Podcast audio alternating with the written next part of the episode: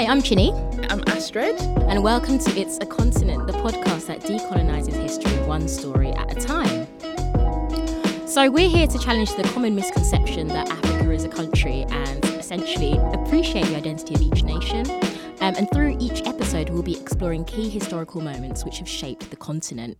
So, we are all for celebrating successes of people and organisations from those living in the continent, as well as those of African heritage. And last year, we saw a greater push to celebrate Black owned businesses through the introduction of Black Pound Day within the UK, which provides a way of constructively supporting Black owned businesses by encouraging people to purchase from one of them on the first Saturday of every month.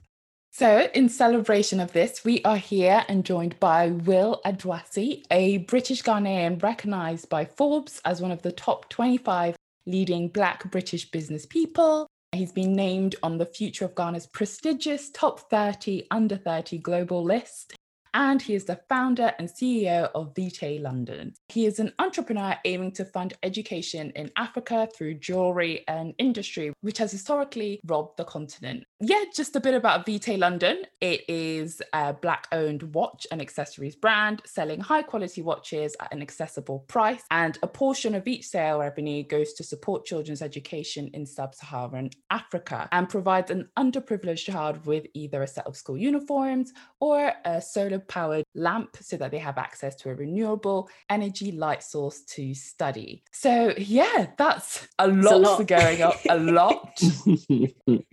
I don't know how you've managed to get through this, but amazing, fantastic achievements. Thank you for joining us today. Thanks so much for having me. Yeah. Hi, Will. Welcome to the show. Thank you. Thank you. Yeah, we're really excited to have you on. No, I'm excited. So, for our listeners who haven't come across your story yet, our standard first question we have for our guests are Where are you from, or where are you really from? That's a great question. So, yeah, both of my parents are from Ghana in West Africa. Um, I was born and raised in South London, but yeah, I, am of Ghanaian heritage. That's where I'm really from. And did you visit Ghana much, like growing up, or was it South London? Where did you spend your time? Was it mostly in South London? Yeah, so mainly South London. I actually ended up going to boarding school for secondary school. So I was in the Midlands from like ages 11 to 16. But oh. aside from that, yeah, it was predominantly South London. Visited Ghana for the first time when I was 13. Uh-huh. And then, yeah, went a few times in like my late teens, early 20s. And I actually relocated to Ghana last year, September. So yeah, I've been living there for quite a few months now. Oh wow! It must be mm. nice. Just staring yeah. out here, more brick walls. But oh, that's amazing. Yeah, so I'm currently in the UK at the moment, but yeah, I live in Ghana now. So yeah, that's that's a bit about me and my my journey with home. And you mentioned just a second ago around kind of also going to boarding school mm. in the middle. It's Like, how was that experience for you? Uh, that was very interesting. Um, for me, it was like a real eye opener. So I grew up across like states in Camberwell and, and Peckham, and you grow up only seeing one like side to the world in a sense, mm-hmm. and then all of a sudden I'm thrust into this boarding school where I'm one of a few black people, and there's just there's all this wealth around as well, which I wasn't obviously akin to growing up as much. So it was just a real eye opener to the possibilities, if I'm honest. Mm. I think it really gave me a grounding that showed me that there was just much more to life than what like we were told and sold. So yeah, it was it was interesting to say the least. Would you say that kind of provided you with greater motivation, kind of seeing what was out there? Yeah, definitely. And there were actually some you could say negative experiences that sort of positively shaped me from from that experience too. Mm. So for instance, obviously I grew up on a council estate, got a scholarship to this boarding school, and then one time we're playing a game of rugby against like a local school. So it wasn't like against another prestigious school, it's just against a local school. We lose this game of rugby, I believe, if my memory recalls right. And after we lose this game, which is very rare for us, someone from my team refers to the other team as council estate scum. Obviously, not realizing oh. that someone from their own team like is born and raised on a council estate. Uh, um, and I, I don't know, I just remember that. And to me, it just I think from a young age, it set something inside of me that just always made me want to level up playing fields. Like mm. I hate others looking down on me or looking down on others. So mm. I just try to balance out the world where I can, which is sort of what I do now with my business, I guess. I get to sell elegant products and support education. So yeah, I'm just all about balancing out things. Mm, absolutely. And talking about your business, so you've previously stated that you didn't have experience within like the watch sector previously. Yeah. So how how did the idea like come about? Yeah, I was always just fascinated by watches. Growing up, I collected G Shock after G Shock, Casio mm-hmm. after Casio. um, like even some of my siblings still mock me about it to this day. Like I just have all these random color colored G Shocks. I remember one of my cousins actually insulted me once when I was like 13 or 14, saying that my like my clothes weren't matching properly. So ever since then, I was like so fussy and picky around colors matching. So if I had a red hat, I had to get a red G Shock watch just to make sure things would match.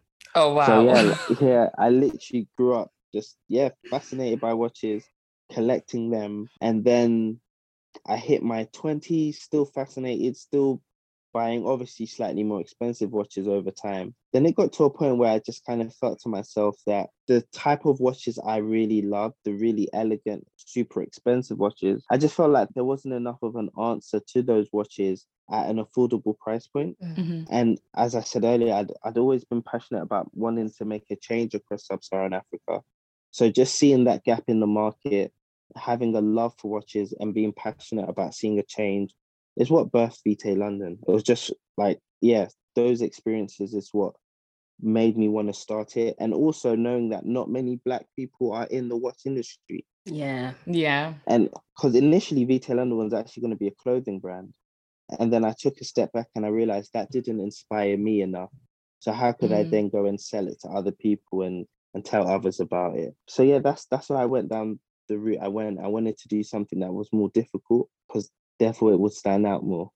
And that's that's why I watch it.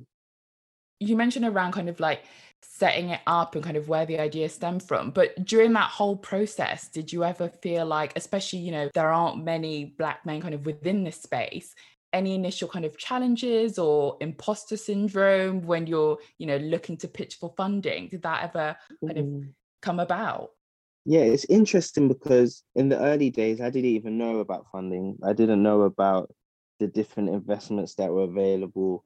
I remember, so my my mum's youngest brother, so he's my uncle, but he's only two years older than me, and our birthdays are around the same time, so we're quite similar in nature, right? And mm-hmm. he's like, he's killing it as an entrepreneur. He's doing amazing things, and he sat me down about two weeks into the business, and he goes to me, "Okay, so Will, like, I love what you're building. What's your exit strategy?" And then I looked at him like, I don't know. like I, I am what, just, I'm just, I'm just starting. yeah, like, I, and I didn't even know what an exit strategy was. Like, I, like I didn't know about the world of investment. So, in the early days, I don't think I faced the imposter syndrome too much mm. because mm. I looked at the industry and I was like, I can design better watches than these guys. I can put in more materials.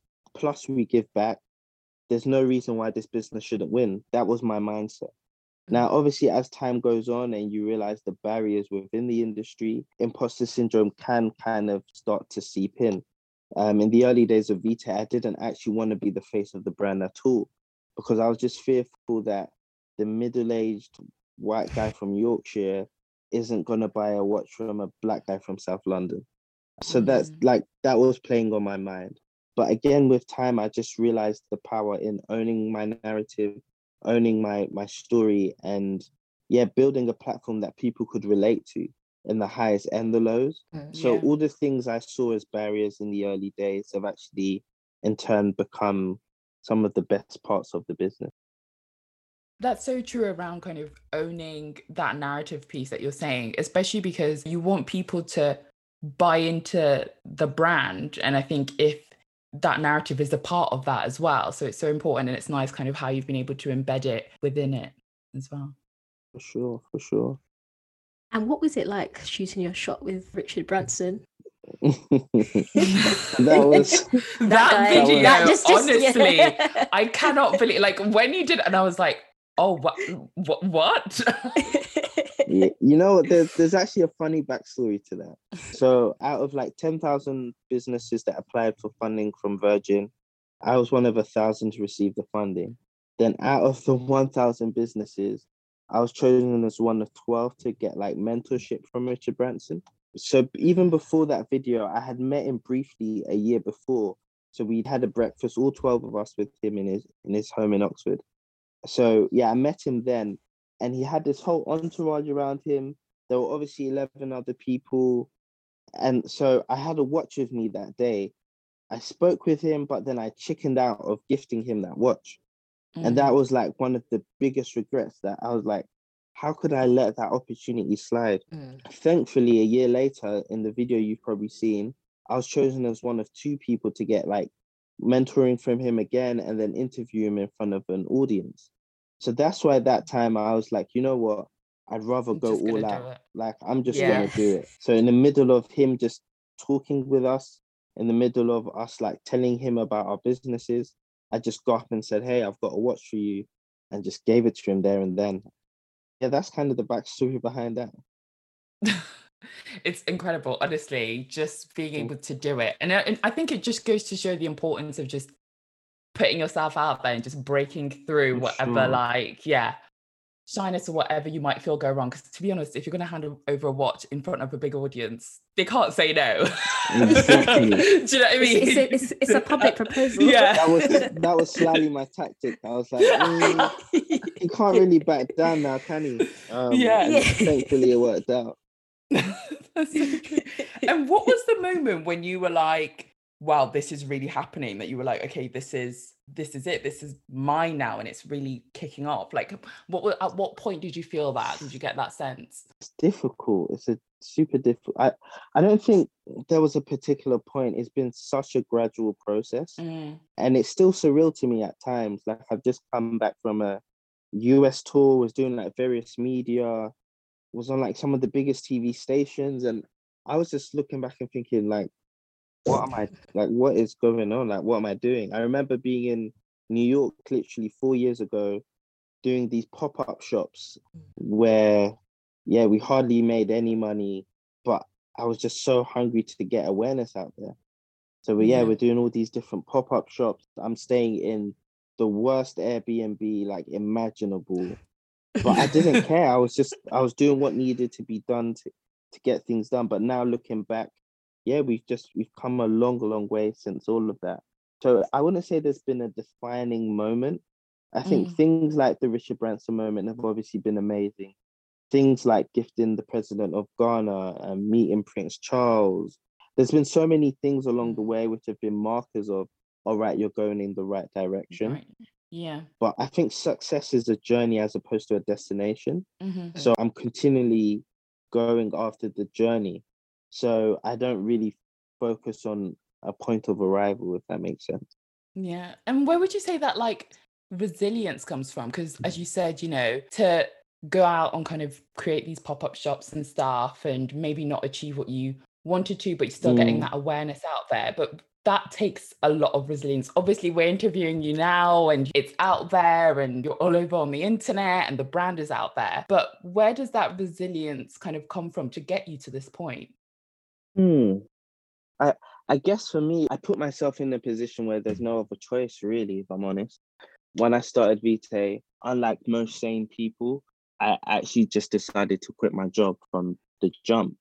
Um, and I went Oh, all wow. out. I went all out with the business. Probably not the wisest thing to do, but yeah, that's what I decided to do. So I don't know. I was in this position where if this fails, I have to go back and work a job I'm not particularly passionate about. So I don't really have any other choice but to to brainstorm and to think of ways for it not to fail. So even with the pop-up shops, to be honest, we always broke at least broke even with them. So they weren't failures as such, but yeah, obviously traveling to the other side of the world and only just about breaking even doesn't necessarily make sense. But for me, I just knew it, it was just every pop-up shop we were getting more information, we were getting more data, we were meeting more customers. So we would only be benefiting from it long term, even if short term I didn't see all the fruit. So I think for me, yeah. the resilience is birthed from focusing on the long term as opposed to short and continually mm. going after the vision. And it all kind of ties back to your strong brand purpose as well, and the fact that with each watch sale isn't just like because of that sort of social enterprise aspect to it. And how did that idea come about? Like, when did you kind of tie the two aspects together, like the business and then also wanting to give back as well? Yeah, so our give back elements actually been involved from the inception of the business. So mm. Vitae is actually Latin for life. So the whole mantra is to be the brand changing lives in essence. And I always actually attribute the inspiration behind the give back element to my father. So my mm. dad grew up in Ghana, but my mom came from more wealth, but my dad didn't. So my dad grew up like in in a poorer circumstance, was the first in my family line on on his side to learn to read and write, which obviously like broke a cycle of poverty that was affecting us for generations. And just looking at his story, looking at his journey, and thinking about all the wasted potential across sub Saharan Africa. My wife had also started supporting a charity in South Africa called House of Wells. And we saw with a little bit of money, we could make a big impact. So for me, from the inception of the business, it was all about how we can scale our impact because as individuals there's only so much we can give that charity every month but if we build yeah. a business with a sustainable model we can give infinite amount of money to that charity so that was the whole mindset behind it and yeah we've just been scaling it ever since so with each watch we sell we either provide a full set of school uniform to see a child through education for a year or we provide a solar lamp meaning children don't have to walk for hours or burn harmful fuels to study in the evenings. That's so good, that giving back element that you've been able to achieve, as well as obviously kind of having the brand out there, is a really nice combination. And have you found that the business itself and how you set it up with that kind of social enterprise element has brought you closer to your Ghanaian heritage? Obviously, you're living there now, but yeah. 100%. It's forced me to go out to Ghana and visit more. It's forced me to face the issues at hand and yeah, I've loved being able to grapple with some of the issues, trying to think about more sustainable ways to support our people. I think at yeah. the end of the day, we can look to aid, we can look to outside help, but diasporans sent more money back to Africa in the past year than aid combined. So to me, that shows oh, our wow. power, that shows our potential. And that's obviously us sending back money for family, that's us sending back money for various different means. But yeah, to me, it just goes to highlight our power. And yeah, like it's really enabled me to to understand home a lot better and to seek home a lot more. And what role can social enterprises such as yourself, because you've mentioned around, you know, like aid and things like mm. that, but what role could social enterprises perhaps play in addressing some of these challenges that the continent faces? Because what I like about this business with Vitae is that it's black owned and then it's also then helping our own as opposed to sometimes it can be viewed a little bit differently if perhaps it you know there was some kind of saver complex attached to it but what mm. role do you think that social enterprises can play in addressing some of these challenges i think all enterprises should become more socially minded in general we live in a capitalist structure right in a world like the world we live in unfortunately change can't occur unless capital is distributed like capital is at the core of a lot of the things the industry and the world is built on. Yeah. Yeah. So for me, the way I view it is if more businesses were conscious, if more businesses were thinking about their footprint, were thinking about the impact they can make, the world that we want to see change would change at a much faster rate. Mm. So I think yes, more social enterprises need to need to happen. But I genuinely believe more and more businesses just need to be socially minded and we'll yeah, we'll actually start to see the world we want to see. Definitely. And I think there's definitely a point around when businesses do it, doing it in an authentic way. Because I think yeah. one of the good things, I think you've been able to find a balance to be able to do it in a way which is you feel like you're helping, but there's an element of authenticity there. I don't know what it is but i think sometimes you do get organizations who have this kind of social element but it kind of feels disconnected if that makes sense yeah. yeah. but i think the fact that you have that connection and the heritage piece as well i think definitely helps in terms of making sure that what you're doing very much, you know, from a consumer perspective, it feels very authentic. But do you feel like as consumers, is there a role we can play in this whole kind of conscious capitalist movement at all? Yeah, I, I think the power's in the money at the end of the day. So mm. it's in our buying decisions as consumers, it's in the brands we advocate and push for. Because at the end of the day, brands are going to go where the money is. And if if all the consumers are thinking consciously and all their money is going to businesses in that vein, there's going to be an automatic reaction where brands naturally just have to be more conscious in order to survive, let alone thrive. Mm. So I think, yeah, consumers definitely play a part, especially the younger generation, your millennials, your Gen Z, etc.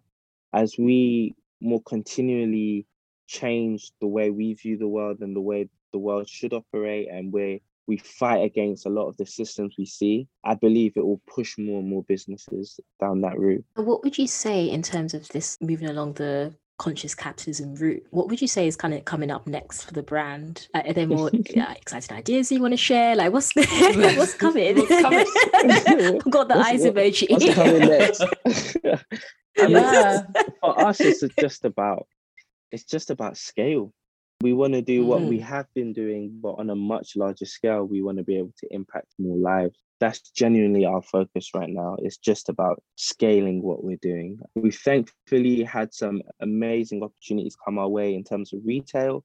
So we're in one of America's largest stores now called Nordstrom, which is which has been amazing. Yay! We're in talks with them. thank you, thank you. We're in talks with another store, which I won't mention the name yet, but we're in talks with another very large store, larger than Nordstrom, which is super exciting wow. too so yeah, it's just about scale because if we scale, we can go beyond the impact we're making with obviously solar lamps, with school uniform, etc. And we can go into mm. other realms. There's there's other things we're passionate about doing, such as getting to a point where we can build libraries, where we can even build mm. schools. Like why not? Why not build a business big enough where we can do that? So the long and short of it is what we've been doing, but at a larger scale. That's that's our vision. That's incredible. Honestly, what you've been able to achieve and where the brand is going, and just the amount of development and just support you will also be able to provide back into the continent is fantastic. Like, such an amazing concept, but also an amazing brand. So, thank you so much for chatting with us, Will. No worries. Where can our listeners find you on social media? Where can they find Vitae London? Also, on social media, all of my handles are the same. So it's literally my full name, which is William, followed by Adoasi, which is A D O A S I. So yeah, that's where people can find me. And then the brand is uniform across all social media. Mm-hmm. So the brand is Vitae London across all accounts, which is V I T A E followed by London. Amazing. Perfect. Amazing. Mm. Thank you so much. No worries. Thanks. Thank you for your time. Thanks for having me and thanks for thanks for pushing our narratives. I think platforms like this are super important. So yeah, thank you so much. Oh, thank you.